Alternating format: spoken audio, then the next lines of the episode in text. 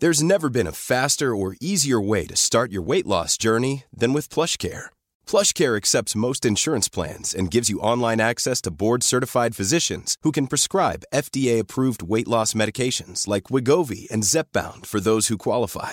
Take charge of your health and speak with a board-certified physician about a weight loss plan that's right for you. Get started today at plushcare.com slash weight loss. That's plushcare.com slash weight loss. plushcare.com slash weight loss.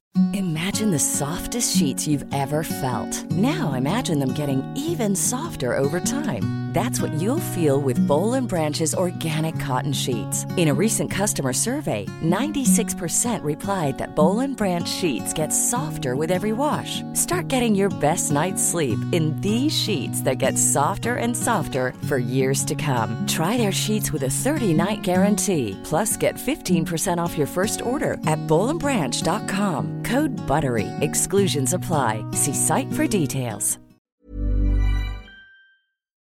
Everywhere we go, people want to know who we are and where we come from. So, who are you and where'd you come from? I'm Mary Byrne. I come from Bally Bally Alley or Ballyfermot. Mary, you and I, I don't know how we were introduced, but we we go back a while now. We do, yes, yeah. And I was very lucky you joined me on the stage in the Helix um, for the live show. And we only had like a 10 minute conversation. that like was just unreal. The audience reaction to you was insane. Yeah. I have to say, I, I, I got that much more in than I thought I would get in in 10, in 10 minutes. And I told them very personal things. Mm. But, you know, I think that's what endeared. You know, they were looking at me and they were saying, she's just like me. Mm. And when I was telling them all the things, I was making fun of it. Mm. They were laughing with me, not, not at me. They were laughing with me. And I just, I enjoyed every minute of that. Now, I will say I had a few glasses of wine beforehand, but you know, we'll say nothing about that. And Rob Murphy said, Don't be drinking. I'm all right. But it was great. I enjoyed it. I really Like did. I, the thing I remember from it the most was like someone shouting, "Mary, you rocket!" I was like, "That is just the best thing ever." every one of them. I mean, I, I heard Mary, I love you, Mary, you're brill, you know, you're great, Mary, and that just that because I suffer with um, insecurities, you know, like we all do. We all have insecurities.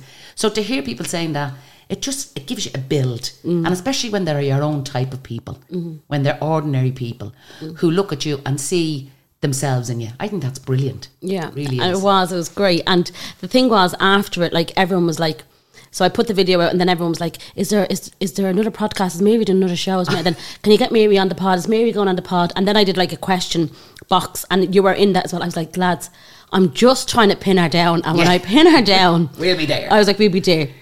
So, do you want to tell me a little bit about your life? Because we know about you, like we know where you came from with Tesco's and the X Factor. So, tell me, like, how did that all even come about? Well, I mean, for years, I mean, I'm born and reared in Ballyfermot. I was born on 26 Kylemore Drive. So it was obvious I was going to end up working in Ballyfermot. And Tesco's just happened. I mean, I worked over in Centra for five years and then ah, I just got a pain in the backside with that. So I decided to go for Tesco's, a bigger job, better thing. So I went in, I started working in Tesco's. And I was 11 years in Tesco's when my brother happened to turn around and say to me, Would you not start learning some backing tracks and come out singing with me? Because he used to do Tom Jones. Right. So I said, I don't know, Tomo, I'm still very nervous because I stopped singing for a long time. Why did you stop singing? I had Deborah, and I suppose things that were said to me by certain pe- person, who I who will rename ma- nameless, um, he kind of made me feel that I was worthless and that I couldn't sing. That I was just people were just being kind to me, and that I actually started to believe that. That you know, why does anyone want to listen to me if it, you know if he's saying this and she's saying that? So, but I sat on the till, and this is on my mother and father who are in heaven. And I turned around, and it was a beautiful sunny day out. And I had gone back singing with Tomo, and I started to go over to the Shamrock in Finglas. Mm. And I started getting standing ovations. Now, I used to have a few beers before I got up, so I, I don't even think I was singing well. Because you know yourself, when you're drinking, you, you can't even hear the music. Mm. But for some strange unknown reason, when I did a Shirley Bassey number or a big song, they were just standing and, standing up and clapping me. So I sat on the till and I said to God, or whoever's in the universe, I know there's something bigger for me. So what I'm going to say to you now, universe or God, I remember the words I said. If you open the doors, I promise you, I will walk through them and I will work my butt off. And that was, I would say about four years before the X Factor. And then all of a sudden, my brother rang me and he said, Mary, there's a, an audition going on, he says, for um, Nullick number one. And I said, What's Nullick number one? He said, TG4. And I said, Tom, there'll be all kids at that. And he said, No, there won't. No, I guarantee. He said, we'll, Look, we'll go down for the crack. And we were dying with a hangover. We'd been gigging the night before. And it was on a Sunday afternoon down along the docks mm-hmm. and into a big hotel. I can't remember the hotel that's down there in the docks, so I heading down to the point. But anyway, in we went, and we I was right. There was gangs of kids everywhere. But we did our audition. Both of us got through. He got knocked out in the first round, and I went on to win it. Stop. Now, in saying it, the song I sang was You'll Never Walk Alone, but in Irish it was called Shoe Lat. Right. It downloaded 19 copies. But That's okay. it was that thing of standing on the stage. I never looked at the cameras. I didn't look at the judges. I didn't care. That kind of I said to myself, well, if I can do this, I can do anything. But mm. anyway, that was over. My niece said to me, you have to go on the X Factor. And I, I remember Simon Cowell saying, you know, he would never come back to Ireland because there was no talent there. Mm-hmm. So I used this excuse, thinking I was going to. And I said, look, if Simon comes back to Dublin, I'll go for it. Two years later, Simon came back to Dublin. So that's how that bit started. And my niece pushed and pushed and pushed until I went for the, the auditions. And how do you tell Tesco you're, go, you're going in to do this? Well, you know, I didn't say anything to them in, mm. in the beginning. I went in, I queued up in Croke Park, two o'clock in the morning with my daughter. God love her, she bought me a camp chair. She, because I have arthritis, both knees, and she bought a, a flask, put tea in it, sandwiches. But when we got in there, the place was packed, and the atmosphere, it was absolutely electric. Everybody was singing. There was a few people drinking. I was just drinking my coffee and my tea with my daughter. At six o'clock that morning, um, the guys came out with the cameras, and your man said to me, "And who are you with?" And I looked, no, I, I got where he was coming from. I was an older woman. The rest were all young kids. And I said, I'm here to audition. And he just moved the camera away from me. What? And I remember turning around and saying to him, Watch this space, boy. And he walked, and I became friends with him Oh my God. because he couldn't believe when he heard me singing in Croke Park a cappella and all the crowd started clapping. They couldn't hear anybody else singing. My big mouth just opened up. I, I, you have nothing. And the place went into an eruption. It was unbelievable. And I became friends with that guy, the camera fella, and he was one of the producers of the show. So, where was I going with my trend of thought there? No, but hang on. Even that, like, I'm getting me back, like, it's like, whoo. Like, well, some uh, even me when I think about it, goose. I get the Yeah. goosebumps just thinking about you know me standing on the pitch in Croke Park and singing a cappella, and this guy said absolutely nothing to me. When the crowd clapped, he handed me this card, a yellow card, I think it was, and told me to go upstairs. And I said, "Anything?" else?" He said, "No, off you go." go up. So off I went and upstairs, and the woman told me to come back at seven o'clock the next morning. So I had three more auditions the next day, all in front of producers, and every one of them just let me sing. I only sang two lines of I Who Have Nothing to the first one at seven. And he said, You're down there, just to go down the hall there, sang that. And then the last one is, You're being filmed. I didn't know I was being filmed. So I start singing. And your man's, I couldn't see your man. He was behind this yoke. I knew there was lights on, but I didn't know, I couldn't see the camera. So I sang away and he said, Do you know any um, you know, up to date songs? And of course, I'm, I like the old songs. But there was one song because Anders, and Alexandra Burke had won the X Factor the year before. So I loved Hallelujah. But I was only learning it. So I started singing it. And I'm getting to the part where I don't know. And, I, and here I am. That's it now. I said, that, That's all. I've, I've only learned that. And he goes, Okay. And I said, Thanks. And I went to run. He caught me back. I said, Hang on, Mary. Hang on. Now, I still couldn't see him in the dark. Mm. He said, We'll be in touch with you, you know, if you've made it through. And I said, Yeah, kind of got it. that. And out the door I went and home and heard nothing. And then, no, he, eh, the girl outside so You'll hear her in the month. If you don't hear her in the month, you're not true. yeah. Month passed. And I'm, this is how I got back to tell Tesco. Came back to Tesco, went to my boss, and I said, Look, I want to go in for the, the X Factor. And he was pissing himself laughing because he knew I had done the Nullick number one. Mm. And they would they looked after me for that as well. Mm. Like they, anything I wanted, any times I wanted off. And they paid me. Yeah. That was back in Nullick number one. And they weren't getting, you know, the Yeah. what they got from the X Factor. But I went down and he said to me, You're joking me. I said, No. So then it started to pitter down to the to the customers. And it got to a stage that I couldn't even sit on the till because the tills were becoming the, the crowds were getting bigger and bigger. Just coming up to see what was happening and he wore you man. So there was no work being done. so the boss called me in and he said, Look, I'm going to let you off for, for a month until you hear that. He said, and we'll pay you. He says, because this is ridiculous. We can't, we can't, we can't do this. You know, because everybody was going in, hello, Mary. I, I have nothing. And then, like, as I told them, that's the song I was going to Yeah. do. So I was off for one month. and on the Friday of the fifth week after the, sh- after the auditions, mm. I was getting up because I said, "Fuck I'll go back to work. There's no point. I'm going. So I was going around to tell them I'd back on Monday and blah blah blah. Hadn't heard that, and it wasn't true. And the phone rang, and it was an English accent, and her name was Helen. I'll remember to, this, to the day I die. I'll remember it. And she said, "Hello, Mary," and I said, "Hello." And I said, "Who's this?" And she says, "Hi, my name is Helen. I'm from the X Factor." And I fell off the bed, and my coccyx hit the ground, and the screams me on the ground. She says, "You- "Are you all right? You all right?" I said, "I just slipped off the bed." I said, "No, you bum." But she turned around and says to me, um, do you have any uh, physical pro-? I said, yeah, I have arthritis. And I said, I suffer with depression. I said, I'm a little bit mad like all of us. And she said, that's no problem, that's no problem. She said, I just want to tell you that you've made it through to the judges. And I just sat there on the floor, spoke to her for a few minutes, can't remember what I said to her, can't remember what she said to me. Sat on the floor. My daughter came running up and said, "She, what's wrong, ma? I said, I'm through to the judges and they're coming here. And she went, oh, she thought it was like winning the lotto or something. Then she went off downstairs, and I'm still sitting there shocked. So that's how all that mm. came about. So then I went back to Tesco's, and I had to tell them that I was true to the judges. And mm. he said, "You cannot walk in here, Mary." He said the, the crowds would be too much, and he was right because I came. I said, "Look, I want to come back to work. I don't want to be sitting around. I'm not going to see them till the end of April." Yeah. So I came in for two days and I couldn't tell anybody I was true to the judges. So they, they were still asking the questions. The crowds were still coming in. And they, there were a lot of older people because I wouldn't have told the younger Yeah, ones. yeah. So all my older um, customers were coming to me. And these were people who came to me long before I went on Nullock or, or um, the X Factor. And they used to bring me in bars of chocolate. And they'd, I'd sing old songs with them. Paul, just do that dishwasher. Sorry. I would sing old songs with them and I would uh, talk to them about their. Some of them would go out and come back in two or three times Ah. because they were lonely. So they come in and they talk about the dog they had at home or the pain in their back or, you know, they felt a bit lonely their daughter wasn't coming up this weekend.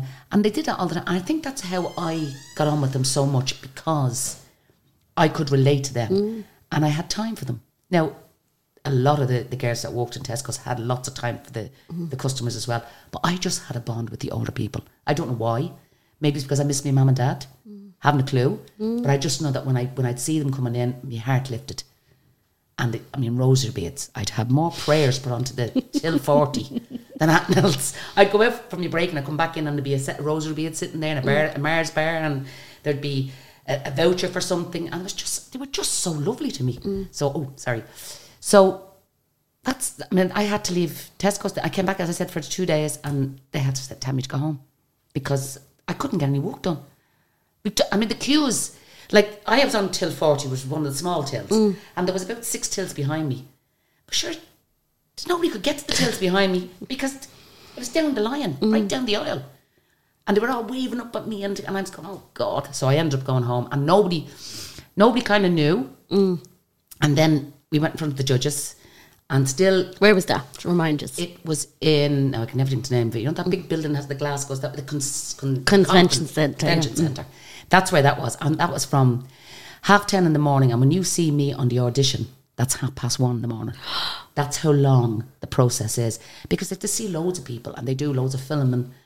And I kind of didn't know what was going on. I was saying, why are they filming me all the fucking time? They kept coming over and asking me questions and stuff like that. And then I got to meet Dermot, Dermot O'Leary. Oh, really? oh my God, what a bum he has. it's rock. and the kindness of him. And he's gentle and oh, just look, the X Factor for me had its ups and downs, but it had more ups than it had downs. Mm. And, I, and I'm glad I did it. I really am glad I did it. To this day, I'll never ever regret what I did. I don't care what people say. I often hear people say, "Oh, you know them," and they'd say it deliberately in front of me. Them reality shows and the stars that come off them, overnight success. I said, "Come here, I tell you." I was singing all my life. I sang in every pub, club, and got dressed in toilets and feckin'. So I said, "Don't give me overnight success." I said, "I, had, I got a great opportunity and I took it, and you'll not make me feel bad about doing it." Because the music industry has changed now. Years ago, the bands all fought their way up. Mm. That doesn't happen anymore because it's, it's all it's all. Um, uh, uh I'm trying to get the word that it's done. It's like they're all. It's like Westlife. the- uh, No, I love Westlife, mm. but they were all put together like in a package. Yeah. Where years ago the bands went out and they met each other and, and they got together and they were mm. walking. So it was a different industry then. This is a different time and a different industry. And even now, since the X Factor has gone off the air, gone off the air, gone off the air, um, that's that's even you know. The, at, when the X Factor was on, the industry, that industry was being saturated by the amount of people that's on it. And I don't think you're ever going to see anybody like Tom Jones, Shirley Bassey, Neil Young, all those old singers. They had long stamina because the industry was different then. Today, the stars coming up, they're up, they have to make their money, they have to make sure they have something to fall back on because not many of them, and I, and I mean this, I think out of all the singers that are out there, maybe 10 out of 200 singers will have some sort of stamina. The industry has changed. So anyone ever turns around and says, "Oh, I wouldn't go on any of those uh, those shows," what else do you do? What else do you do if you want to sing? You need a platform, and the X Factor was the platform. So that's for me. What's your biggest memory of it? Oh, Jesus, so many. I mean, the, the one memory that sticks in my head every time was Michael Bublé. When I'm walking down the corridor in Fountain Studios and Louis Walsh called me, and I didn't even know who the man was standing at the door. And he said, Have you met Michael? And I went over and I said, How? are you?" And I went silent and I put my hand on his face and I said, Are you real? And he started laughing. And I said, What are you laughing at? And he, said, I said, You're porcelain. And he said, Oh, for God's sake, Mary. He said, I've been watching you, fair play to you. But there was a camera on us at the time. I didn't know what the camera was. So then we went into Michael Bublé's uh, dressing room, we sat in Louis, and we had champagne. And he just yapped to me, and he told me that's when he told me about uh, uh, how to do an album, a, a Bublé album. He said, "Bublé your music," you know. He was just, he was just a lovely guy, and he was funny, and he was down to earth. So that was one of the memories. The other memory was when I knocked um, Christina Aguilera into a fire extinguisher, and I didn't know who she was. What? right. So it's the finals, and I don't know who Christina was singing with, or maybe it was maybe it wasn't the finals. She was there anyway. She was doing a, sh- a song, and I came out of the room that we used to sit in, and this girl was coming towards me, and I didn't see her, I, but I did. But there was somebody else coming behind me, so I kind of pushed, and she smacked her arm off the table. I said, "God, I'm terrible. Sorry, love." She said, in an American accent, she said, "Ah, it's, it's okay," and off she went. And Niall Horan said to me, "Do you know who that is?" And I said, no, what? I said, who was she? I said, she's not with Simon Cowell. He says, me, that's Christina Aguilera. I said, you are joking me. and there she's going, rubbing her arm off me. Oh. I, mean, I didn't know who she was. Oh my god. And it's like the time, now Usher, I had heard of Usher because of my daughter. yeah. So I'm sitting after doing my gig. Usher, is, this fella's up singing, and we're all back in back, so I wasn't watching him. And I'm talking to Rebecca Ferguson, and we're having a laugh. And next of all, the chap was, said, How are you, Mary? Big black man, how are you, Mary? And I said, How are you? And I said to Rebecca, Who's that? And she said, That's Usher. I said, Oh, how are you, Ush? I hadn't a clue who he was. But that's the truth, and that's how naive I was to all mm. the big pop stars. Yeah. And as I said before, I went on the X Factor as a 50 year old woman. I didn't go on to be a, a pop star. Yeah. What I wanted was a platform. And most of all, what I wanted was Simon Cowell and Louis to say, God, you can sing. If they had not have put me through, or how I went through, I will never know. I made more mistakes in judges' houses. I made mistakes in uh, boot camp. And still, they put me through. I do not know how or why. But when I said it to, to excuse me, Dannii Minogue, Dannii says, I'm dropping names here like there's no know. tomorrow. The floor is full of people. Just for you on the radio. there's lots of stars on the floor. but uh, she said to me, the reason they put you through is because they seen the X Factor. Even though you, you forgot your words in the songs, mm. she said, but you kept singing and you made up your own words. Mm. She said, you didn't stop. You just kept going. And she said, they seen something in you that you've never seen in yourself. And that touched me. Mm. That touched. That made me realise, well, maybe I have got something. Maybe, you know, I can do this as a, for a living. And the platform was there. And the rest is history. Was all that that you were getting and all the I'm being told like and I showed you the thing that someone put up today about you uh, from the ship that chills and you know I'm your biggest fan. The guys, Rob, my dad, everyone, your biggest fan. Like so when you're hearing that, is that validation from you to say to him, Fuck you. You know, fuck you. Yes. Yes. It would have been in the beginning. Yeah. Now I don't even think about it. I don't care. And my confidence has grown with my with my performances and stuff like that. I still get very nervous before I go on stage. But uh, just letting you know there's another name being dropped here. Thomas Jones, you know, mm, the man mm, himself. Mm. I asked him when I met him about nerves. I said, "You still get nervous?" Hang on. Tell the story. Oh, when I met him. Yeah. All right. Well, obviously, you know, I, that was his song. It was his version of the song because Shirley Bassey sung that song first, but he had the hit with. it. So we went to while on the X Factor. They used to bring you all these all these things like you know premieres of films and stuff. So they brought us to the Pride of Britain, where I met uh, obviously Westlife, and then I met um, Paul O'Grady and the great Barbara Windsor, who you know played Peggy on the on EastEnders. I had a cigarette with both of them outside. So I mean, just it's crazy when I think about it. And when I'm saying it to you, it's like as if you know it's just normal. It's a normal life. But anyway, the biggest story of the night was someone had said Tom Jones was in the building, mm. and I'm a huge Tom Jones fan. Always was and always will be. So I'm looking around all the place and I spot him sitting down. And I was about to go over and I don't know which one of the, the kids said, no, wait, because he's giving out a, a prize. He's going to be leaving to go. up." So I sat there. No, I was talking to, I was talking to Shane out of Westlife. Mm. And Louis was there as well. And I'm yapping away and they're saying, you have to do this song, you have to do that song, blah, blah, blah. And I spot Tom Jones from the corner of my eye with his son walking up the corridor. And I said, see you later, lads. And I ran over, kicked my shoes off of the table, running after him, and I'm going, Mr. Jones, Mr. Jones. and I heard Mark, his son, saying, Dad, keep walking. Uh, But this, then he turned around and he copped who I was. I said, Oh, hang on, Dad. It's the girl that sang your song on the X Factor. And my heart started pumping when I heard this because they knew me. Oh my God. So Tom Jones turns right around and he goes, Well, in his Welsh accent, I can never say his Welsh accent. Hi, Mary. And I went, oh, Mr. Jones, thank you very much for all the music you've given us. And I really, really love you. And, and, and, and I'm glad that your song came out. And I'm glad I did, did I do okay. And he went, I just want to say this in his Welsh accent. Now, girls and boys out there, listen, you have to listen to his accent in your own minds. Ireland may have got itself a female Tom Jones, and every part of me body went. And then he bent down and kissed me nose. And so the joke on the, on the stage is, my nose is full of blackheads because I have never washed since. but that's.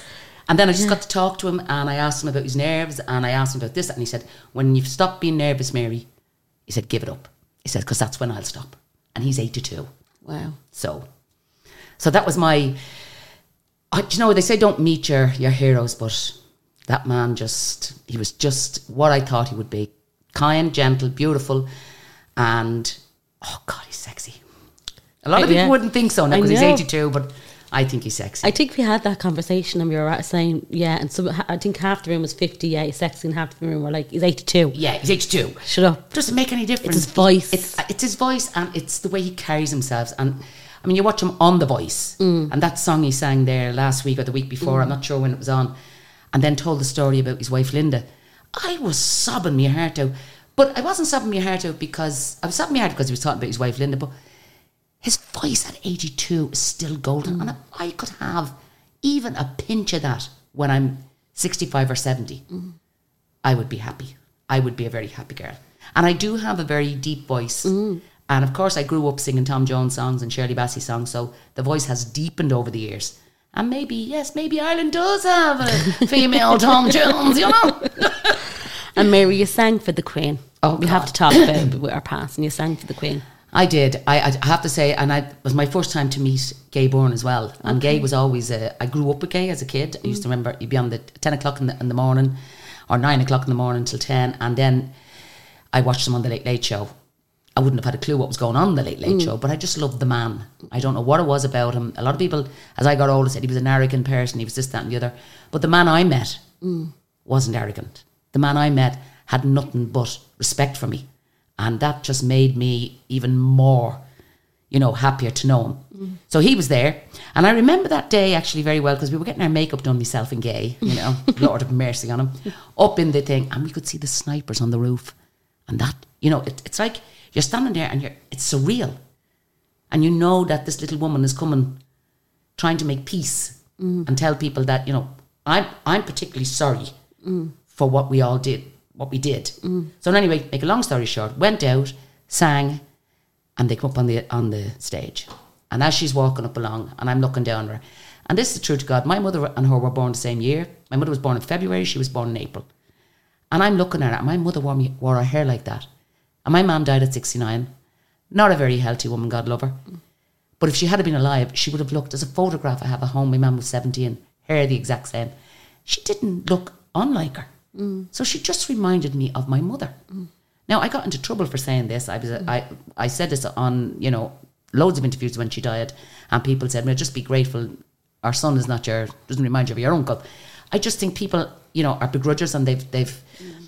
they have, we all, look, we know we all had trouble. Mm-hmm. And we know that it was down to the English and stuff like that. But we're in a different era now and we're trying to move on and get peace.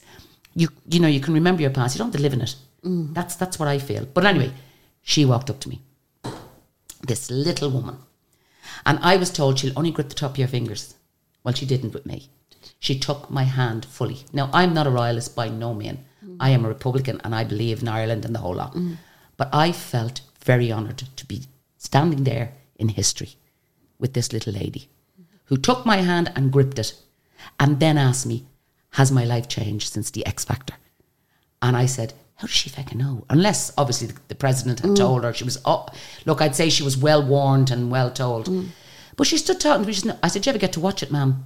And I wasn't sure what we were to call her, ma'am. Someone said she doesn't like being called ma'am. But listen, she's not my queen, so Yeah. I was being as polite as I could possibly be. So I said, Do you get to watch it? No, I don't, she said. It's too late for me. But she said, Sometimes, and she said it in a, li- that little voice that she has, mm. sometimes the boys may record it, and I, I do get to see a bit. I remember seeing yourself on it. Mm-hmm. And she mentioned Wagner. Okay. So she, like, he obviously stood out to everyone. Mm. And she just laughed. The, the man with the beard. And I said, Oh, Wagner. Yes, yes, that's him, that's him. Mm. And I said, Yeah, I said, it was great. I said, Thank you very much for coming in. I said, I'm very honoured to be here. And she goes, I'm very honoured to meet you too. And walked to the next person. I just thought that was lovely. Like, she's not my queen. You know, if you want to go to religious things, the queen, our queen is in heaven. Mm. But she was a lovely woman and she was trying to reach across the water to her nearest neighbour to say, mm. I'm sorry mm-hmm. for what happened. And yet, you know, she wasn't to blame for what happened. Mm. You know, so look, You've some life, Mary, haven't you had? well, from 50 years of age, I have met so many stars. I've met the Queen. I've, you know, I've I've travelled so much. I've I've sang on big. I've sang in the O2 in England. I've sang, I, it, like, you know, it's been it's been a whirlwind mm. of a career. It hasn't been. I'm not an A-lister, but I don't want to be that. I'm a star in the people's hearts, mm. and I love that because I am them. Mm. I'm no different to any of them. I just took a chance with a gift I was given and it paid off. Thank God it paid off. Now, I waited till I was 50 for it to pay off, but I just hadn't got the courage when I was younger. I never, I mean, I used to go in, go in to my local pub, the Lawns, it was called the Lawns, it's Tim Young's now in Ballyfermot. And I'd get up and I'd sing a song. And I won more talent compet- competitions, but before I'd get up, I was sick. I was sick to the stomach. I was shaking. I couldn't, people were talking to me, I couldn't even hear what they were saying. I was that stressed. Where did that come from? I don't know. I well, I, I, I suppose it comes from. You go back to my childhood. Um, a lot of it. My mum liked her drink. Now she was never falling all over the place, but she liked her drink, and she was a very lonely woman inside as well. So that came from her childhood. And if you go back to my era, to my mother's era, it they drink was a huge part of their societies. My mother, my grandmother sold on a, a stall, you know, and after the stall they went for a glass of stew, and then the pub shut at ten o'clock at night. They went back to someone's house, and my mother grew up in that, and I grew up in that, because when I was young, the pub shut at ten o'clock still, so there was always parties. Now they weren't. I wasn't sitting there sad at the parties. I was sitting there having a great time. But I didn't realise that all that that atmosphere and and my mother getting more stronger on the drink was affecting me emotionally. Now, it wasn't that she didn't love me. And my brother was a chronic alcoholic. Uh, he's a sober alcoholic now, 34 years. The day I handed put Deborah in his arms, he stopped drinking. Did he? Yeah. I mean, he just said, I can't do this with a young baby in the house. And he started going to AA. And he praises AA to this day. And I praise them too. Because all he's gone through in the last 34 years, he should have well, well went back on the drink. He's never touched one drop or had a relapse since that day. But that all came from what we lived in. Mm. We weren't ill treated, we were well fed, we were kept clean. But were we encouraged? Did my mother emotionally, was she emotionally able to, when she didn't have the emotion for herself? She wasn't a bad person. And I don't blame her now. I, I now start my life. I, I had to kind of say, well, look, yes, it started there.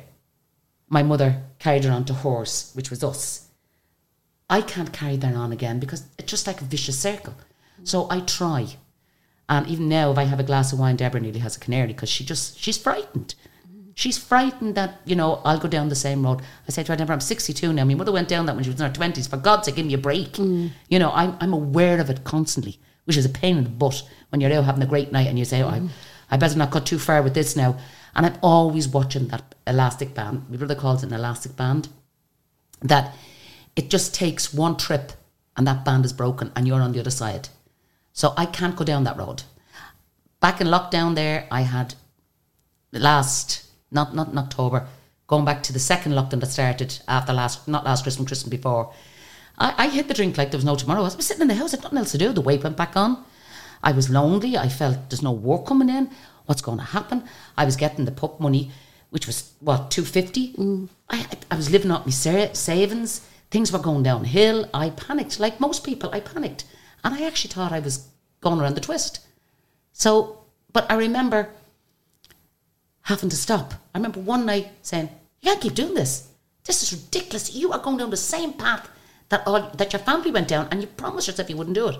And then, for some strange reason, Ray D'Arcy asked me to go on to do some something on his, and I said, "Yeah, I'd go." And when I got in there, I never spoke about what he asked me to go in. I just automatically it was like therapy. I opened up to Ray D'Arcy, and the, the, the guy was crying. I love Ray. Ray is one of the nicest guys I've ever met, and I could see the tears in his eyes because he felt sorry for me, and more or less saying, "God, all the fighting you're doing and lockdown turns you to this," mm. you know. But since then, I mean, I've got myself together. I'm, I see a counsellor. I, I I talk. I have me me moments of whinging, but I think I've become a lot stronger be, since the lockdown shit. Excuse the language on, on mm. thing. I've become a lot stronger in me, and then other things happened as well that opened my eyes. And I sit back now at night time and I go, hang on a second here. You're worth more than this. You're not. No. You, you don't deserve to be, you know, made feel any different to anybody else. And I believe that every day. And I have to wake up every day and do that. Who's making you feel like that? Just certain things in life and certain people try it. You know, maybe they were having bad times in their lives. I don't know. But I will not let anybody bring me down again, ever, as long as I live.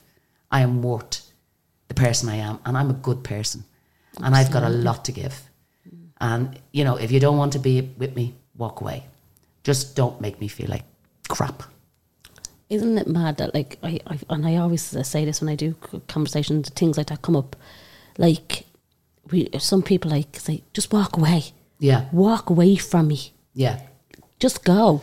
Yeah, I mean, I, I I should have done the walking away as well, but I was too afraid and too attached and too hurt and all that kind of thing.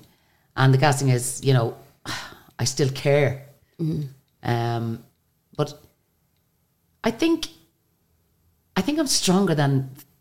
If I'd have walked away, I think. I don't think I'd have felt as strong as I feel now, mm. because I would have walked away and hid my head, mm. and I didn't want to do that. I wanted to stand stand tall and say, you know, whatever happens, look at me now. Look at where I am and who I'm becoming. I'm now becoming, it's gas, I'm 62 and I'm only becoming the person I should have been many years. I always was that person mm. and I knew I had strength in me. But it, it just takes, whether it takes years or a certain time in your life, you to realize, you, you, I I look at other people and they're saying, oh, he, t- he did, he said this to me and, and, and I feel like that. And I'm going, you're worth 20 of those people that are saying these things. Do not let that drag you down. Stand up in your own head, even, mm. and tell yourself each morning, thanks to whoever's out in the universe for getting me up this morning. Today is a good day, and if it's a bad day, I'll sit for a few minutes and then I'll go for a walk.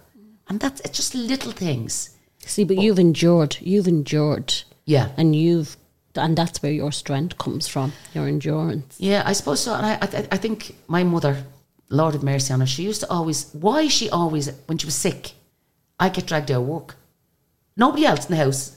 She'd say to me, Daddy, wouldn't get, get married, get married, get married. I was our youngest. Um, I was very open, you see. Um, the rest of my family, I would talk about periods. I mean, going back to when I was 18 and 19, you didn't do that. No. When you're going back into the, the, the 70s, mm. 79, mm-hmm. you know, actually, yeah, 79, 18, 78. Um, but I would.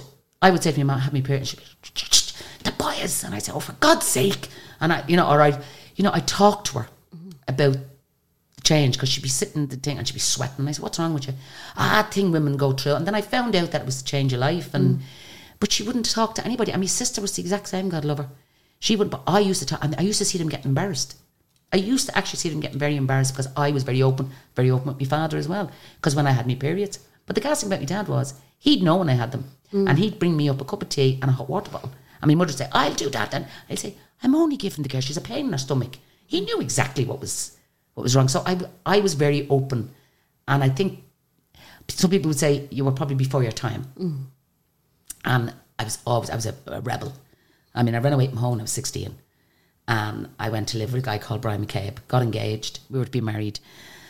Three weeks before the wedding, I decided to take. We, we split, and I decided to take the. Well, he said to me, "Take the honeymoon money and go off with your friends I off to Spain." The morning of the wedding, I'm lying up in the bedroom, fast asleep and dying with a hangover. Um, I heard the door, and my mother talking, and I heard this man saying, um, "I'm Father Walsh," who turned out to be a paedophile, by the way. So I'm glad I didn't let him marry me. Um, Mary, what time is you know? Can I speak to Mary about the wedding today? I forgot to to cancel the church. and all the flowers and over sent to the church.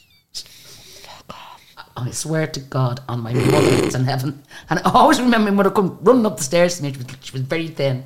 And she goes, See you, could you not have cancelled the church? That priest, because we all thought he was a great priest. Yeah. That priest knocking at my door. I'm mortified. I, oh, man, I said, I'm sorry, I, I, I'm dying rang over. And why did that relationship break down? Well, I met Brian when I was 16. I started in a place called CB Packaging in Clondalkin, which made all the big paper bags for cement and stuff like that. And I met him there, and I was very naive. He was my first real boyfriend. He was six years older than me. Mm. But I do remember him saying to me, you know, the day he asked me to get engaged, I was 18. And I, I remember him saying to me when I said yes, um, you know, I have a funny feeling you're going to outgrow me. And I, I didn't know what that meant. I mm. was his first boyfriend, first lover. Mm. I mean, lost my virginity at the age of 17 and a half to him. God. So we we won a Datsun 120 four door for 50p in the Priory in Tallaght. I'll never forget it. and we sold it and we bought a house in Springfield for 6,000. Oh my God. Isn't it crazy? Yeah. You're, you're going back to the 70s now at this stage. Um, and I went to live with him and I loved Brian. Brian. Brian was a good man. He was very good to me and the whole lot. But as I got older, as I reached hitting 20, I didn't I didn't want to be living there. I loved him, but I didn't love him in that way. And I don't think he did either. I think we had both outgrown each other and he knew I was venturing on. He knew I was venturing on. So I, I, I we broke up and I, and I left and that's when the, the lesbian relationship happened. So um, it was wonderful. I have a, great life, God bless me. Do you want to tell me a bit? I want to drink Have a sip of glasses of wine. Are we on telly? Cheers. Cheers. I know. The state of me on that. Um, it's don't state of us all, it? But anyway, Go on, uh, tell me yeah, about that. I mean, when I, was, when I was with Brian, I met a girl. I worked with a girl in CP Packaging, and we both became friends. Now I didn't know she was gay. I just liked her as a friend, and we started going. I was engaged at the time, and the whole lot. So the year, be, about six months before my twenty fourth, um, I was breaking up with Brian, and she said she'd love to go to America, and I said, "Oh God, so would I." So we started saving, and off we went to the states. And I don't know, I can't give you a time or when. I just remember it happened, and I liked it. Did you? Yeah, I liked it at the time. I'm not. I'm not gay. Mm. I thought I was. Mm. Oh, I thought I was the biggest gay woman in the world. You know what I mean? But she knew I wasn't. Mm. But she was what I needed after coming out of a five-year relationship. That wasn't bad, but she was fresh, and I had felt stale. Okay. And I don't regret it to this day. I literally do not regret meeting that woman and having that relationship. It was beautiful. It opened my horizons even more. So I can walk down the street and I can look at a woman, and if she's beautiful, I'll say, God, she is absolutely stunning. Mm. You know, but that doesn't mean oh, she's absolutely stunning. I fancy her. I don't. yeah. And I say the same Just about appreciation. I I have got the mm. appreciation that I have got inside me because of that relationship, and because of the relationship with with the my the Brian. I think my my horizons opened even more. Mm-hmm. You know, so people say, "Do you ever regret?" No, I don't. And I Why don't- would you? I don't care if anyone slags me or Yeah. anybody says that to me. I it was the best time I started. I travelled America. I went to work on the kibbutz, and I was still partners with her on the kibbutz, and we broke up on the kibbutz Mm. when I met Dave. What's kibbutz? Kibbutz is um, a community in Israel, and they they're a community of they call themselves the kibbutzniks. They're a group of Jewish people who run these. They're sometimes built on mountains, and they do grapefruits. And the one I was in was called Kibbutz Geva, and I used to work in the drill factory. I used to pick the grapes. I used to work in the kitchens. Where? In Israel. What? Yeah. Back in When, back, when did you go to Israel? I worked in Israel for a year, and then I travelled uh, Europe. Backpacked around Europe with about six of us to Turkey, to Istanbul, all that type of stuff. Did all that for two years. Yeah, after uh, like after I kind wonder, left. like your, you like your horizons, because like you travelled the world, you became Yeah. educated, educated, you knowledgeable. it, it was. I left school at twelve. Mm. Um, not great at spelling.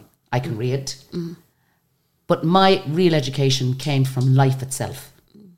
From leaving school at 12 I'm working in Belinda's plastic knickers around the corner from me on Kylemore Road at the age of 12 and a half. And they thought I was 15.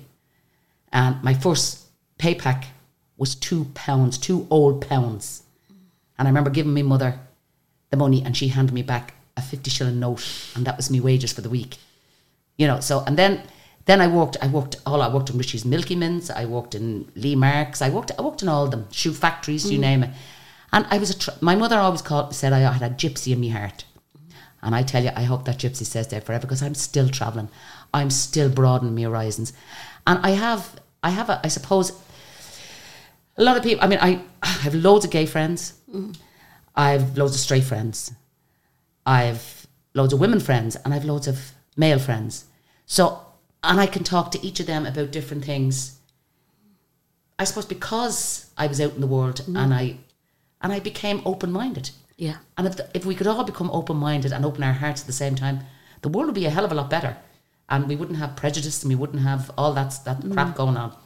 That's just who I am. Now, don't turn around. I, I'm, not, saying I'm perfect and I'm great because, listen, I'm as mad as a fucking March hare. But I do have an open mind and an open heart. And I can take criticism and sometimes it hurts. And sometimes I just say, well, you know, if I didn't take get criticism, you know, so I think going out into the world opened my whole life up mm-hmm. to me. That's what I needed because school, I was just the laziest bitch in school.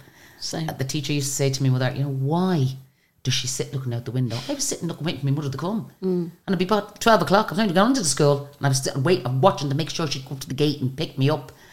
And, and yet, I was out of school sick. I, I think I had very bad kidney infection. I ended up in Cherry Orchard Hospital in, in Ballyfermot, which was for all that type of stuff at the mm. time. And I was in for a full week and I went back to school. And I remember walking in and the nun giving me two sheets of paper. Right, there's your test. I hadn't practiced for any of that. But I got that test. I got top marks in my test. And I left school then and I couldn't, I just stopped, I stopped learning to spell. Mm. I used to learn, I kept me reading going by reading the Bunty and all those my ca- cartoon mm. comics. That's how I kept, but the spelling just went out the window. Just went out the bloody window.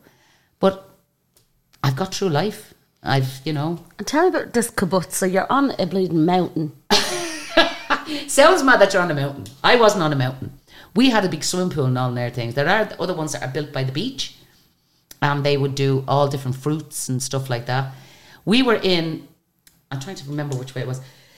Uh, We were kind of in the centre, and up that way, about say ten miles, was a little town, and that way was back into Jerusalem. So we were kind of in the centre, and it was a big. It was a compound. It was there was lovely houses in it. There was families. There was, Was it a cult, Mary? No, there's loads of them all over. It's, it's just Okay. they, they. I don't know if they're. The actual thing we went on was called Project Sixty Seven, and you had to apply to England for it. We applied, and we flew from Dublin to Luton, and then Luton. If you're struggling to lose weight, you've probably heard about weight loss medications like Wegovy or Zepbound, and you might be wondering if they're right for you. Meet PlushCare, a leading telehealth provider with doctors who are there for you day and night to partner with you in your weight loss journey. If you qualify, they can safely prescribe you medication from the comfort of your own home. To get started, visit plushcare.com slash weight loss. That's plushcare.com slash weight loss. plushcare.com slash weight loss. Many of us have those stubborn pounds that seem impossible to lose, no matter how good we eat or how hard we work out. My solution is PlushCare. PlushCare is a leading telehealth provider with doctors who are there for you day and night to partner with you in your weight loss journey. They can prescribe FDA-approved weight loss medications like Wegovy and Zepbound for those who qualify. Plus, they accept most insurance plans. To get started, visit plushcare.com slash weight loss. That's plushcare.com slash weight loss. Hi, I'm Daniel, founder of Pretty Litter. Cats and cat owners deserve better than any old-fashioned litter. That's why I teamed up with scientists and veterinarians to create Pretty Litter. Its innovative crystal formula has superior odor control and weighs up to 80% less than clay litter. Pretty Litter even monitors health by changing colors to help detect early signs of potential illness. It's the world's smartest kitty litter. Go to prettylitter.com and use code ACAST for 20% off your first order and a free cat toy. Terms and conditions apply. See site for details. Hey, it's Paige DeSorbo from Giggly Squad. High quality fashion without the price tag? Say hello to Quince. I'm snagging high end essentials like cozy cashmere sweaters, sleek leather jackets, fine jewelry, and so much more. With Quince being 50 to 80% less than similar brands. And they partner with factories that prioritize safe, ethical, and responsible manufacturing. I love that. Luxury quality within reach. Go to quince.com slash style to get free shipping and 365 day returns on your next order. Quince.com slash style. To Tel Aviv, and we we met up with a man called Lustig, right, who turned out to be very lusty. God bless him. Not with me now, but you know I could see him with a few Yeah, girls. But he was married and he had a lovely family, and we used to go and look after the kids, and the kids couldn't understand. Well, the kids could speak better English than we could. But we uh, sometimes I was brought in to the creches just to sit with the kids and play with little blocks and stuff like that. But they only pick certain people for that, and there was only four of us in the thirty-two people that were volunteers on this kibbutz that were brought in that they trusted enough to bring into their homes to look after their children. So we were very honoured. And then they wanted us, they wanted to send me to music school because they heard me singing. Mm. So in other words, they were trying, they, they would adopt you and pay a certain amount of money for you to go to school in your country. Yeah. And then you'd come back and learn Hebrew and look after their children for a year while they went to the army. That's what they used to do. Something similar to that now. I'm not sure if that's the full. Did your mother let you go? Well, I was 22. She couldn't stop me. Well, 21. She, could, she didn't stop me. I mean, back in them days, it didn't. I mean, I remember going to America and your man asked me in America, me and Deborah sitting there with our backpacks on, and we said, we said, what part of the state you from? And I said, we're from Ireland. Oh, your parents with you? And I said, no. You, you what? You, you, you two young girls are traveling around America on a Greyhound bus with your. And I said, yeah. And he says, oh my God, we don't do that here. We don't do that here. It's dangerous, dangerous. But we were very lucky. Apart from the time we came back from Vegas and got off the Greyhound bus in New York, and this guy approached us and started talking real funny to us. And I'm going, what the heck? And he said, my name is something Mooney, and this is something Mooney. And I said, oh my God. And we had heard about the Moonies before we went. They were a cult. And they invited us to dinner, gave us their ticket. And we said, yeah, we, we'd, we'd meet. We knew exactly what they were up to. We ran. We made a beeline for the Force hotel, motel and stayed in that for the night, afraid of our life. We ran away home. And anyway, this was after a year traveling to America. These were trying to, and you'd see them stopping all the young people coming through with the backpacks. And this is how they used to recruit them into their, into their cults. I don't know if that still happens now. I don't know I can imagine it does. Yeah, but it was it was frightening because we had we knew. I, I you know as soon as they heard our accent, you say, "Where are you from?" We said, "Ireland." Oh, and they looked at us and said, "Oh, we've got you know, we've got fresh food here, fresh chicken here," because they didn't think we knew. But we had seen it on the news about all them cults and stuff like that. You know what I mean? So yeah, I was scared. I mean, a lot of things happened when I was like, "Jeez, I'm not joking you. I should be dead by now." Yeah. All the stuff that I went through. Oh, I I had a mad life. You had a mad life. I had a mad life. I left, I ran away. As I said, I ran away from home at 16 and didn't see my mother for a year. God love her. I put them through terrible hell. But I came back and apologised. And Where were you? uh, I worked in CB packaging. I ran away and I went to live with Brian's family. Where did Brian- Where the fuck did Brian live? Tell her.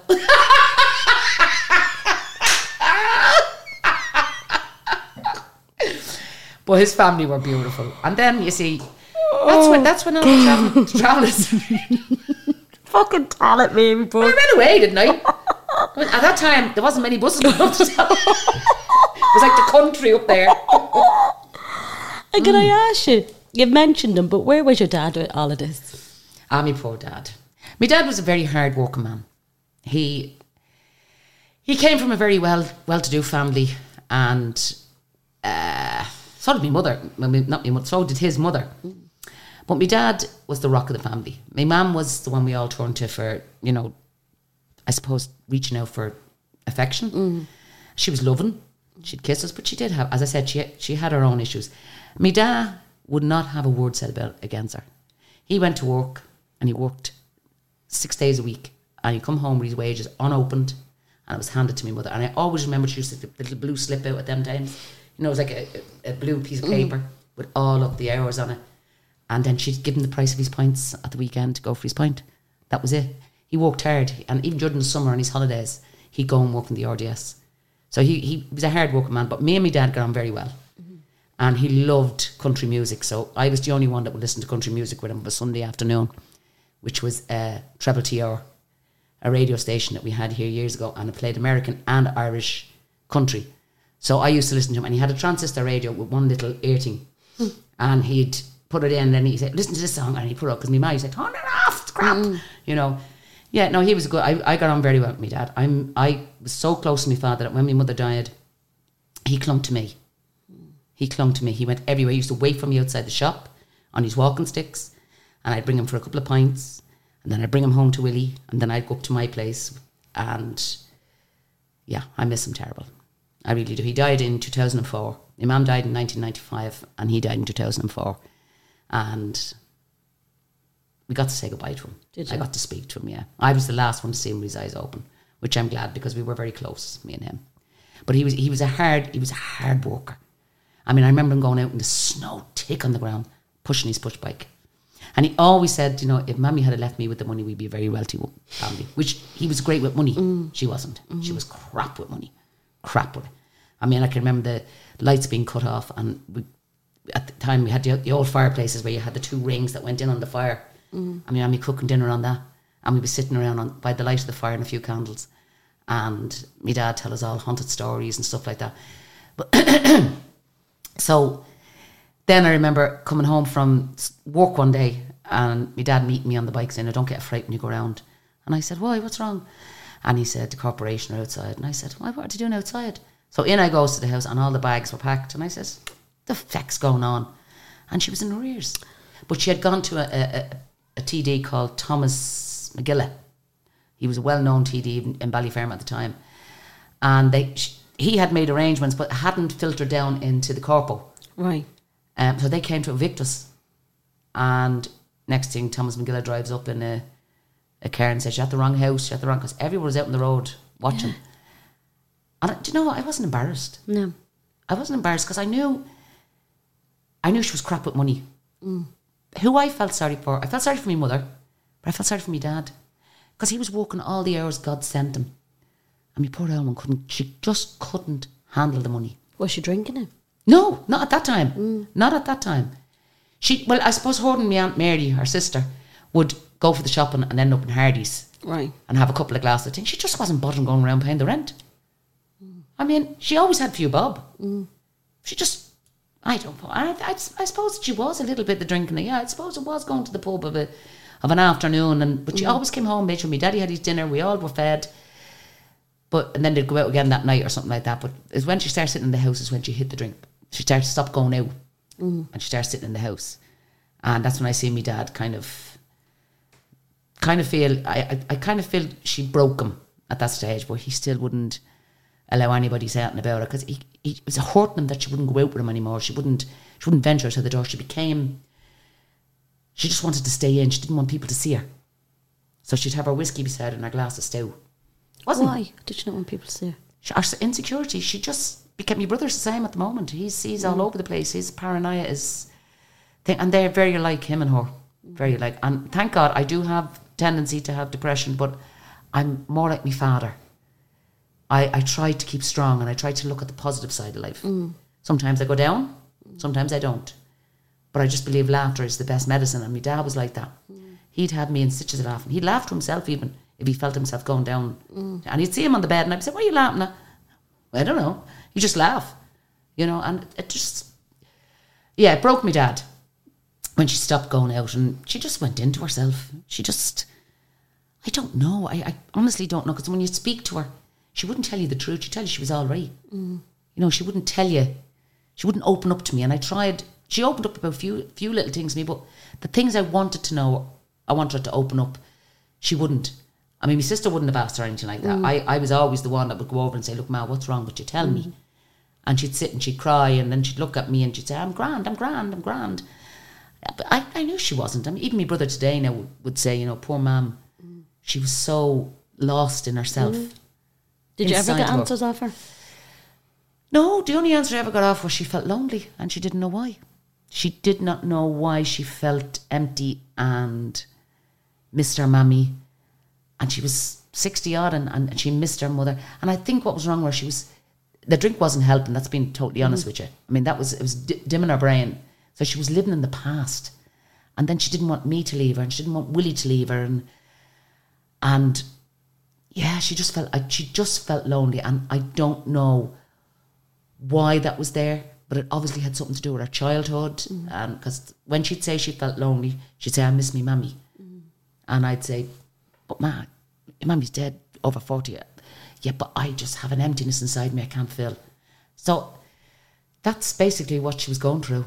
And that's true to so many people, Yeah, maybe. yeah. I had a girl here two weeks ago, Orla, and she lost her brother to suicide, and her mum and her dad within 10 months, she lost the three of them. Bless us. And she, like she said, her mum died the day the brother died, the day Yeah, her brother Stuart yeah. died. And she is like, I just want me mummy.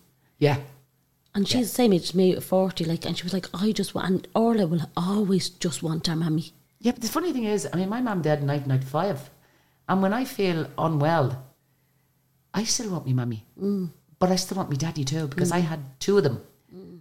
who I was close to. I don't think you ever, ever, as as a child, mm. you know, people say, "Oh, now I'm sweating to death here." By the way, that's why I'm just rubbing myself. Do you want something like tissue? Do you want tissue? No, grand. um, I don't think you ever stop being a child and needing your parents. I think you always need your parents.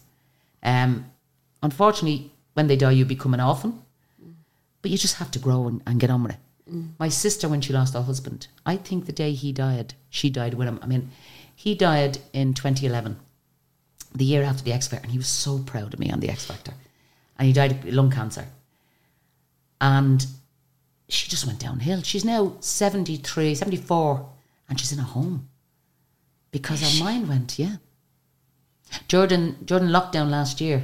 That's why I think I took an awful lot of Yeah. breakdowns Yeah. because Jordan lockdown, she she just went very funny. She, what happened was we we brought her down to um, Brittas Bay, and we stayed in a lovely house.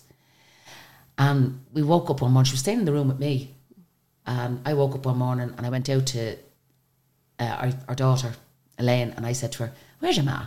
She's in bed. I said, "She's not in bed." So we searched the house. She was gone.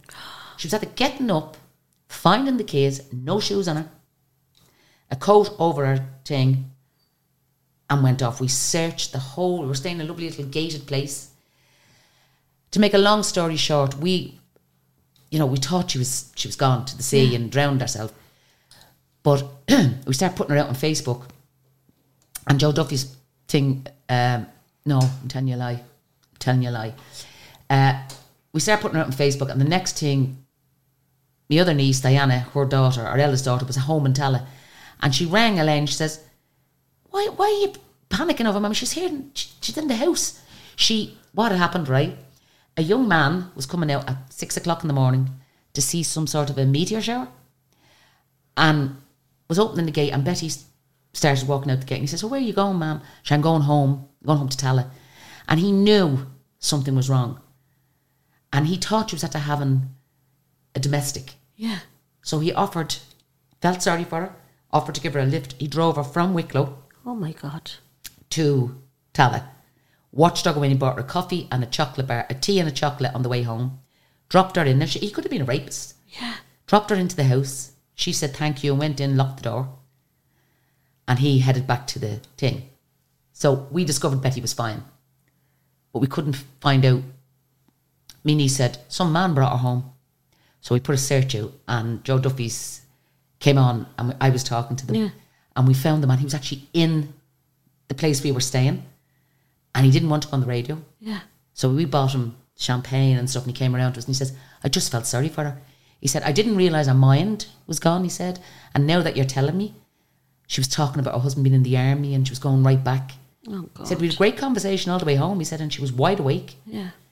And he said, I said, look, I, he said, I'm sorry for, you. I said, not at all. I said, I'm glad you picked her up. Mm. I mean, you didn't know where she was staying. Mm. I'm glad you brought her home. But we knew then that, but she only went like that after Liam died. She just, her whole mind went, Were you terrified when you when you Yes, realised she wasn't it was there? the most horriblest feeling, and it was like it was like losing a child.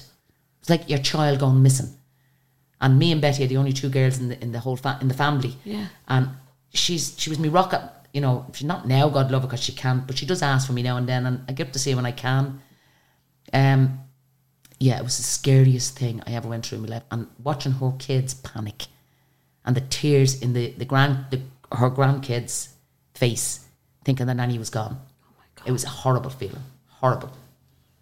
But we got her back up anyway. Because when you see all these things about people missing, and then you know sometimes it's a good news story, sometimes it's a terrible news story. Jesus Christ! We were expecting the bad news story because we went down to the beach the day before and there was a poster up on the poles, mm. this lady who's gone missing. And the first thing Elaine said to me, Oh, Mary, maybe she's going to be like that woman that went missing and never came back. They never found this woman. oh my so, God! and that's what went through all our heads. And it was just by someone praying for her, someone with her on that day. And that's the way I believe. I believe Liam was with her, my mother was with her. And that gentleman came along and, thinking he was doing the good thing, brought her home to Tallaght. Drove from Wicklow to Tallaght oh my God! to bring her home right outside their door. And she knew exactly where she was going. How kind of him. Yeah. Because as you said, it could have been anyone. He could have just left her there. He could have brought her, but he brought her home because he just knew that she was she in couldn't so get much distress. gate until someone opened it.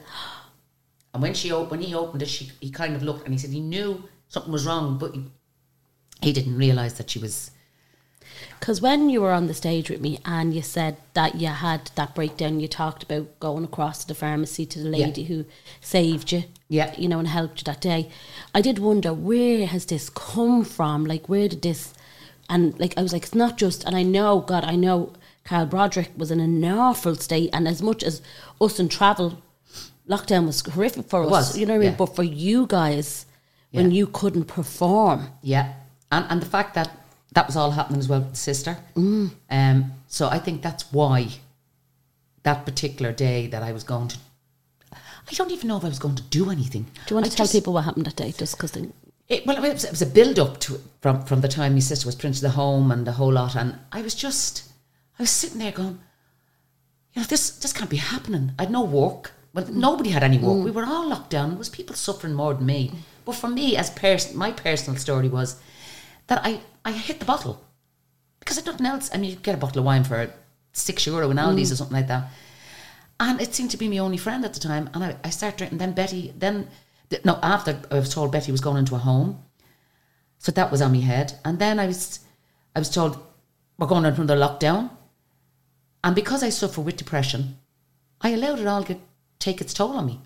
So on this particular day, after weeks of Betty being put into the home, and I'm sitting there going, my family's falling around me, there's no work, we're never going to get back. So I allowed the demons climb right in and dig the biggest hole they could dig. And this particular day, my daughter had gone jogging. I put on my coat. I said, I'm going for a walk to myself. Walked down the road. The thing that came into my head was Chapelizod, the river. Now, I don't know if I had in my head to jump into the river, but the river sounded calming. That's what was in my head. If I can get to the river, all this pain will stop. And I'm walking down Le Fanu Road, and I got to the traffic lights, and I spotted. I looked over at the chemist, and it was like someone switched to me head. And I went, what the hell am I doing? And I walked over to the chemist. Now, remember, I was changing tablets as well at the stage. Mm. My antidepressant tablets, I was swapping mm-hmm. from one to another, which I shouldn't mm. have done. So it was a combination of all that was going on, no work, switching mm. tablets. Over to the chemist I went and I spotted Ramona, this beautiful girl standing up at the counter. And she says, Can I help you? And I just burst into tears. And she said, Oh, Mary. She realised who I was and brought me into the room, set me down, got me tea, listened to me for half an hour, blubbering. I had no idea what I was saying to the girl. I was blubbering. And all I kept saying was the river, the river. And she kept saying, Oh my God, Mary, hang on a second, hang on a second. So she got one of the, the other girls, another woman I know there, Margaret, came in and stood beside me. She went out, rang the doctor, who's only down the road, and the doctor says, Bring her in to me. So I went into the doctor. But as I left that girl, I remember feeling an overwhelming power of love for that person. Because if she hadn't been there, would I have walked back out? I don't know, but it was her kindness as well. And her gentle, she was very gentle with me and listened. Didn't try to give me advice, just said, You'll be all right. We'll sort this out. We'll get you to the doctor.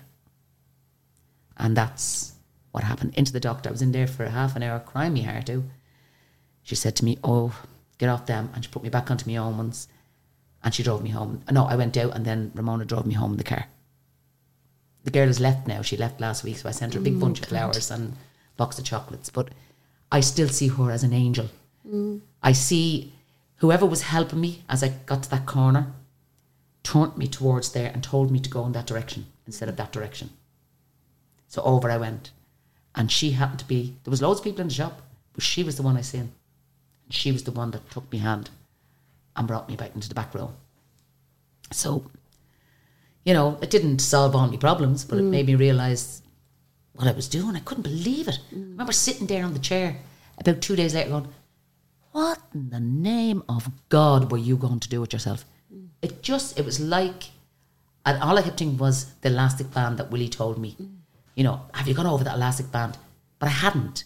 I was just feeling the crunch like everybody else. The first lockdown was great. We all got through it, not a bother.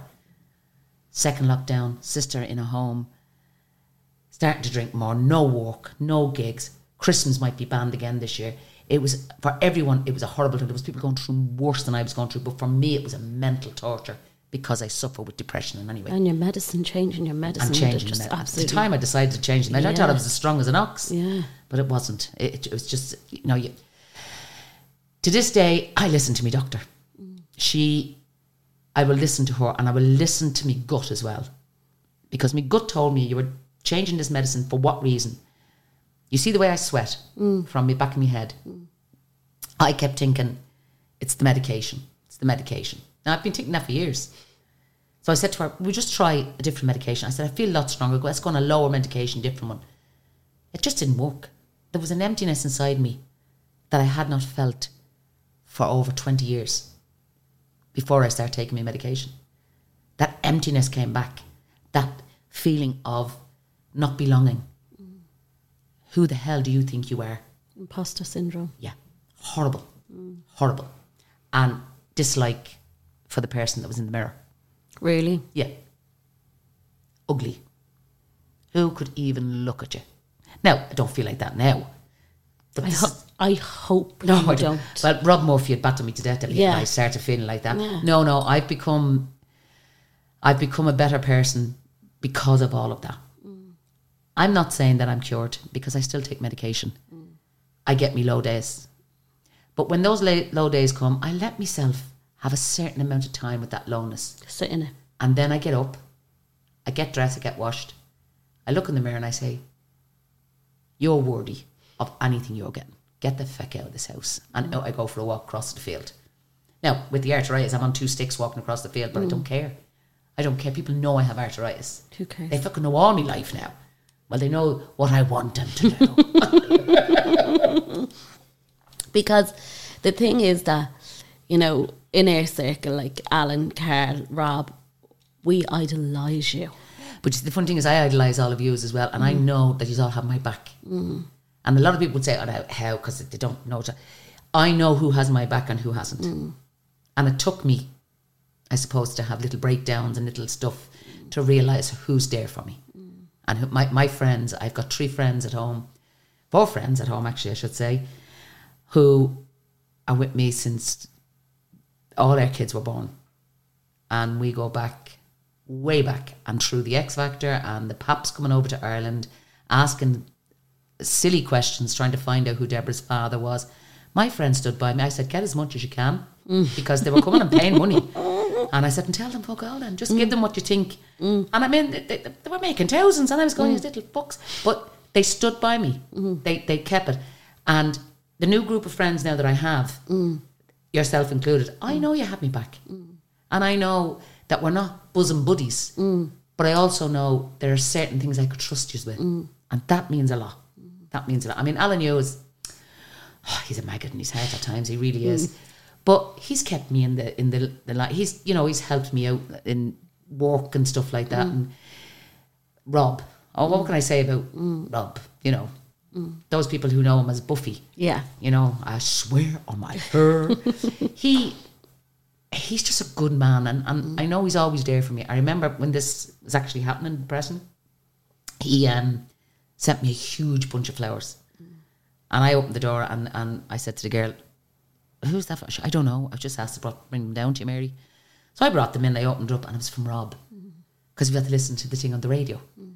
And I just I was so touched. It was just a bunch of. I mean, I didn't even expect anyone to do that, but he was there for me. So I know Rob will always have me back, and Rob's a good guy, mm. you know. And you know, you're all good people. I mean, we were away for them three days. We had a great time. A bunch of people who probably never had ever been together in that close proximity, and, and there we were as if we'd known each other for years. So that's a good sign of the characters You know we what I'm have. laughing at? What? Can I tell people the story? You can tell them whatever you want. I haven't shut up talking, so it's about time you start no, talking. uh, I'm sit- we're, so we're in Belfast, and anyone who knows, you know where I'm going now. Yeah. in Belfast, and we anyone who knows cruising, you arrive in a port at a certain time and you get back on board for a certain time. And me being the long time cruiser that I am, I always take a photo of the back on board sign. yeah. So we're sitting there at a drinks reception. The ship is leaving in 45 minutes. And I just said, Where's Mary Byrne? And Rob said to me, It should be a while because we're leaving at nine. And I said, No, we're leaving at half fucking seven. So I said, sent a text message, no response. I said, you know what? I'll have to ring. And I rang Sandra's phone, or did I ring your phone? You rang Sandra. And you answered it. Sand- no, Sandra said me, you. Record. And I went, we where were are just you? leaving. They were finishing our wine at that stage. Mary, where are you? It was the panic in your voice that made us laugh. And I was sitting there like that, and the boom, boom, boom of the music. And I said, She's in a fucking pub. She is in a pub. so I says, I says, Yeah, okay, I'm, I'm finished. We're on the way. We're on the way. We're on the I said, Mary, not nine o'clock, Mary, half seven. We're leaving. This is like quarter, 20 to seven. Mary, how long will you be? 15 minutes. No, do you know what? The latest 10 past seven. I was like, Mary, I need you here at seven. Rob kept your kept your, your Oh, kept my- up your back. Oh, here he was. Do you want me to back? Do you want me back? So I went over to the to the team and I said, We have a situation. and they said, What's wrong? I said, Mary Byrne's in a pub in the middle of Belfast and this ship is leaving in 40 minutes. So the girl Isla, lovely, and Mark, you know, Mark says, "Ah, we grand, we grand, we sort of." And Isla, I just looked at Isla and I said, "No, just be honest with me." And she says, "It's up to Captain. Captain will decide if we leave Mary behind or if we'll wait on Mary." And I was like, "Okay, okay, okay." And I went back, and Rob Murphy said to me, "Good news story if Mary Byrne misses He boat." They were waiting on me Oh my on. god, here I was. Oh my god, oh my god, oh my god, oh my god. And my legs were going, and, my legs, and Paul was saying to me, You'd be grand, you'd be grand. And then Mark came over and he said, Have you got an ETA? And I was, I don't have an ETA. And I was like, Mary, have we got an ETA? and then he went and had a smoke, Paul Kelly, and he came back and he goes, She's here, she's here, she's getting over taxi, she's getting. This as the bleeding ropes are being pulled up and the ship is be, is pulling away. and I was like, Mary Byrne, and Rob Murphy has that video. Yeah, yeah. They get, I'm coming up the, the, the gangplank and I'm giving out murder. I wouldn't have missed them. Why would I? Rather having about five glasses of wine. Why would I have? Ah, no, wine. This is ridiculous. And next of all, I heard, "This is a man's world." I look up, there's Rum. I was like, "Fuck off, you!" But my oh. nerves were got until I got that text message from of that phone call from Paul. She's here. She's here. She's here. Yeah. I was like, thank God. I was like, how am I going to explain that Mary Byrne Would have been great publicity it for Mary great. Byrne. It would have been. Is, is look, and then I was saying because Isla was saying, "Will she travel to the next port?" And I said, "No, she'll go an hour and a half home to Dublin, and she'll be grand." Like, do you know what I mean? I was like, "How am I going to do this?" But we had a ball. We had a I, ball. I, when we came back, Rob said to me, he said, you know what? He said, the drama. He said, the day was quiet. He said, you know, it was kind of a dull Ah. Yeah, day because yeah. just a day on the ship. But he said, Mary, the drama when you didn't turn up. He said, Oh, poor Rebecca. and I said, where is she? He said, she's gone to bed. And I said, why? He said, I stu- I said, oh, Sandra, poor Rebecca is fucking not well because I'm fucking not here. And he said, here he was to me, I've never seen you so stressed in your life, babe. Yeah. I was like, yeah, because, babe, if she misses this flight, uh, this ship, I was like, do you understand the repercussions? She's missing the ship. I'm to have to send security to our cabin to pack our bags and get our bags off in Glasgow. I was like, seriously? I was like, it's going to be all over all the newspapers. We get it. We'll ring Alan Hughes, get him to get on Ireland AM. Yeah, would have been funny though. It No, would I, have wouldn't, been. I, I wouldn't. But you see, the thing was, while we were in the pub and you had rang us, we were just finishing off the, the wine. And I, Sandra was actually sitting there now. with Sandra. Yeah. I said, Sandra, we have to go because I said, we'll be back on the ship by seven. Should I know? Yeah. I said, it's 10 to 7 now, Sandra. she says, oh, right. So there was me and a group of fellas that we, we met when we were on a cruise last October. Yeah. And we were sitting there, a bunch of Northern Ireland fellas, and we're having a great crack with them. And I had to keep watching the thing because Sandra was in conversation to beat the band. Yeah. So I said to Barra, Barra was he's, he's a weatherman from on BBC in Northern Ireland. Can you ring a taxi? So he rang the taxi, and she's still yapping. I said, "I'm going to go outside and see." And I said, "No taxi." So we had to leave the pub, walk down a road, and here now Barra panicked more than nothing else. Here he was, "Oh, sacred heart of Jesus, not going to get you into a taxi." And I said, "Stop worrying, we'll get there, we'll get there." So we just snagged a, a taxi off the road, and your mum was brilliant, and he's pissing himself laughing. I said, "Me poor woman that runs it." I said, "Rebecca, she's up to her eyeballs," and here he is. Ah, God, no, ah, he's a bad bitch, and he he's booting around the place, but he got us there at ten past. Because then what happened was Isha, um, Mm, she was she was two hours waiting on a taxi, and she said to me, "What's wrong?" And I said, "Um, because she could see," and I said, "Mary Bones, Mary Bones in Belfast is so poor, but I can't get around the ship. I don't know what I'm gonna do." And she said, uh, oh, "We were two hours waiting on a taxi, and here was Rob, Oh no, Rob Murphy. Did you hear that?" Two, two hours. She was two hours waiting on a text. Oh, Rebecca, two hours. Here I was. Oh, Rob, please stop. Will you stop? And He was making you worse. He was making me worse. Yeah. So no wonder I went to bed sick with my stomach. But I 'Cause text, we only woke up. I. We went in and went fast asleep. 20 past 12 we woke up at. And I looked at Sam and I said, I want me to go back need to go get a drink. The bar was shut and we went down. So I'm texting you, where are you, Rebecca? Trying to run. And then was when we met Rob Uh-huh. and he said you were fast asleep. And I said, oh God, I might be ringing that girl and everything. She'll fucking kill me tomorrow. No, that was grand. I was just like, get her on board. So we did, and you'd sang. And like, as Shane put up today, I just said earlier on, Shane put up today about the chills. And what I love about you, and I'm not throwing flowers at you, uh, well, I am, but you know, I love watching the reaction of people Yeah. yeah. when you A lot of people say that. open your mouth. I love it. It was Mark's expression that caught me on that. Yeah. He was the only one I could see in my eye line. And when mm. I started Man's World mm. and the mic came down here, and I just see Mark going, wow. Yeah. And I was about to laugh. I said, you're singing the song, don't laugh. But he came over to me and said, Jesus. I said, I tried to change that song so many times to sing it the way it should be sang, which Yeah. is which is the original way, but I cannot do it because it's how I was taught to sing it. And it is a big song. And Rob was sitting there going, Yeah. and they were all just Everyone sitting was. there. It was just it was- And I was saying to them all, no, Mary Byrne's on, Mary Byrne's on, Mary Byrne's. I was like, no, will you come up? And they were saying, can we, can we move up a little bit? And I was like, yeah, of course, you can move up. And then I was saying to the English guys um, and the Scottish girl, I, I was like, have you ever heard her sing? And they were like, no. And I was like, wait till she sings. and then I'm doing my little hands and all. Just I know, like, I was watching Oh, you. I just absolutely adore. You've just got this talent. Thank you A God-given talent. Yeah, it's a gift from a gift I I hid under a bush for years of, of pure insecurity, you know, and, and, and self doubt. I mean, we all have it, but I just took it to a different level. That's never going to happen again. I mean, I'm acting now. I'm fucking. Tell me about that. Oh well, I think everybody has seen it. I've been all over the television. Myself and Jake Carter and uh, Linda McCarthy and Nicole Banham are going to be doing Dirty Dusting. Okay. We done it before lockdown twice, and we got standing ovations everywhere we went. Now, when I read the play, I didn't find it funny because it was English. Right. So when the producer took it and put in the Irish stuff, Okay. it made it more funnier.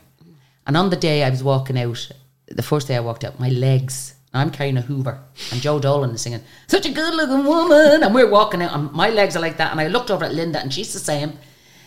But we put the thing, the, the crowd started clapping immediately. I put the, the thing down, the voices, we start talking, forgot half of our words, went, skipped about that much of the, the dialogue, but went on to the next one.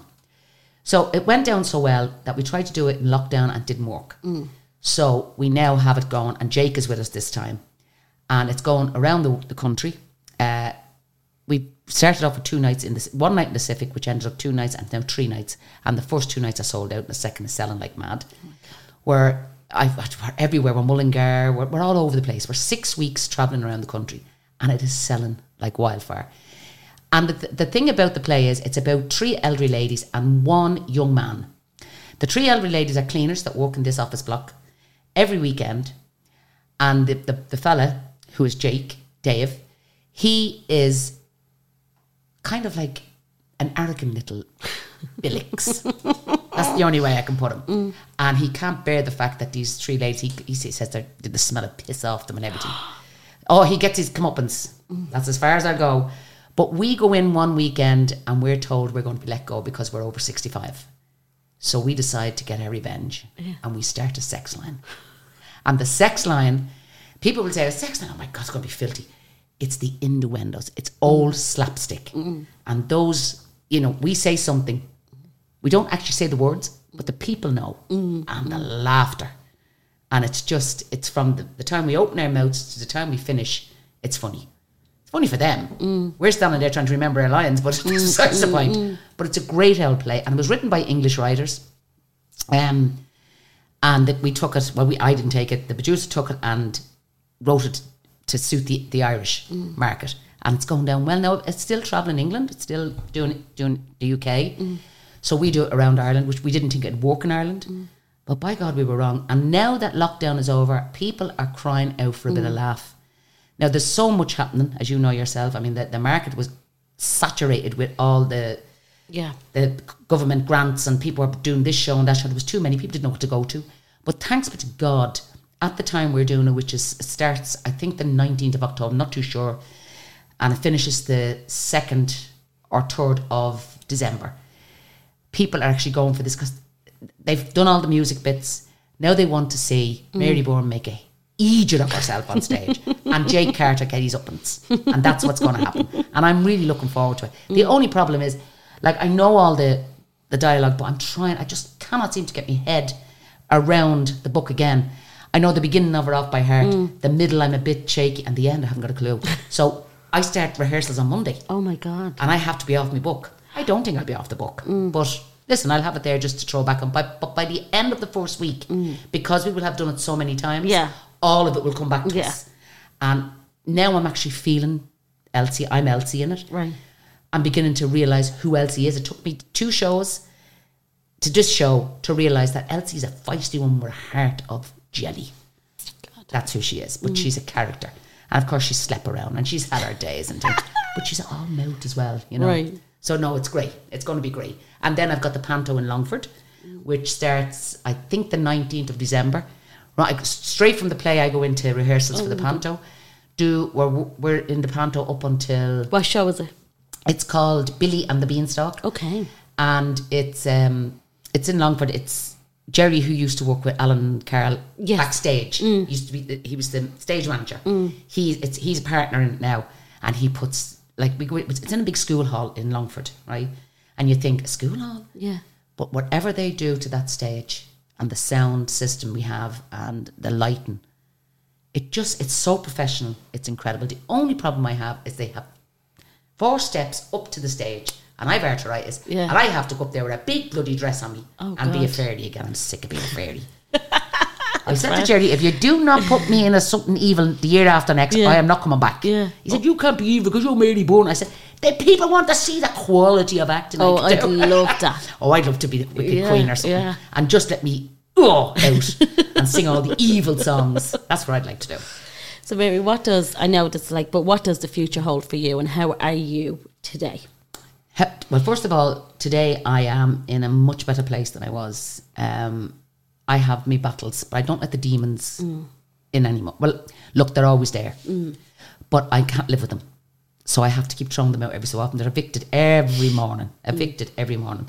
But I still battle, but I'm in a hell of a lot better. And I actually now believe in me. And it's taken a long time for that to happen. So when you start to believe in you, you start to like you, and then you start to love you. And you can't love anybody else unless you can love you. I've learned that. I've heard people say it. I never knew what they meant until now. So I like who I am. I'm a good person. And I would not hurt a fly. And I'm going to carry on being that person. Yes, I'll have my ups and downs. And I'll have my little breaks. But I will not let the, de- the demons live with me forever. I ca- They live with me forever, but I can't let them, you know, lodge there. Yeah, They have, Yeah. they can stay around. I don't care where they are as long as they're not in there. So that's where I am at the moment. I'm I'm in a much stronger place than I ever was. And for the future, there's lots of things happening. There's lots of stuff coming up. I'm doing a country album. I have a friend of mine who is going to put the money up for me to do this album, and I'm going to do my heart and soul into this. I'm going to write a song for it. I've got two other people who are going to write a song for it as well, um, and I'm going to do some of the old songs for my dad. Oh wow. So that's that. And then there's other little things in the pipeline that I can't really talk about because mm. they're big and if they don't happen, I don't want people disappointed. Yeah. But they are big. Yeah. And it's something I've wanted to do for a long time. I don't know if I'll be allowed to do it. I don't know mm. if I'll be accepted. But it is in it's in the pipeline. So excited for you. So life life is good, and mm. as I said, we're all in i- i- at the moment. We're in the middle of disaster with everything going up, and you know the government giving. I, I, I laugh at the government. Sorry for just. I just need to get mm. this out. I laugh at the government at times, uh, like they, they they're trying their best, but the amount of money that they get paid, they just don't get mm. where we're coming from, because they're living in a much higher place than we are Yeah. so they don't get. But you know, I hate to say they're trying their best. They could do a lot more. Mm-hmm. That's the way I feel about the government, and I feel sorry for anybody out there. But what I want to say to people out there is this: Yes, we're going through a horrible time, and anybody who has demons, talk to somebody, get help. And even with your problems with your bills and stuff, don't be afraid and don't be ashamed to say I'm struggling because there's help out there as best as you can do. Now, I just had to say that because No, people don't understand mm. that everybody is going through this. And we all have pride, but pride comes before a fall. And if you are having huge problems in your home or your bills, your family's going to suffer if you don't swallow your pride and get help. They shouldn't have to. The government should be doing all this for them. I'm grateful for what the government has given us at the moment, but we're going to need a hell of a lot more as, as the years come on. So that's Can I ask you before I let you go, what Yeah. is or what has been your favourite song to sing? Right. There are loads of songs. I mean, I Who Have Nothing obviously is one of the songs. And that brings me back to Deborah's father as well. You know, uh, I suppose the love I had for him, I loved him more than he ever loved me. He wasn't a bad person. Um, that's one of them. The other song is when I first seen him with the girl he was with. It's I. Uh, it's you don't have to say you love me. And I remember, you know, I was pregnant with Deborah, and he walked into my local bar with this this girl, and I never said anything. I sat there, just that hurt inside me, and I was, I think, three or four months pregnant, and they caught me up to sing, and the first song that came into my head was, "When I said I needed you," and I sang the song, and I cried. He just stood at the bar with it, and my friend Julie Lord of Mercy, who's dead now, she was sobbing. And that song has stuck with me ever since. So every time I sing that song, it gives me goosebumps. Oh my God. And it just it just means so much to me. So that's one of the favourite songs. I've loads of favourites, but that one. That and I Mary, it's like fuck. It's like a movie. It's like a movie.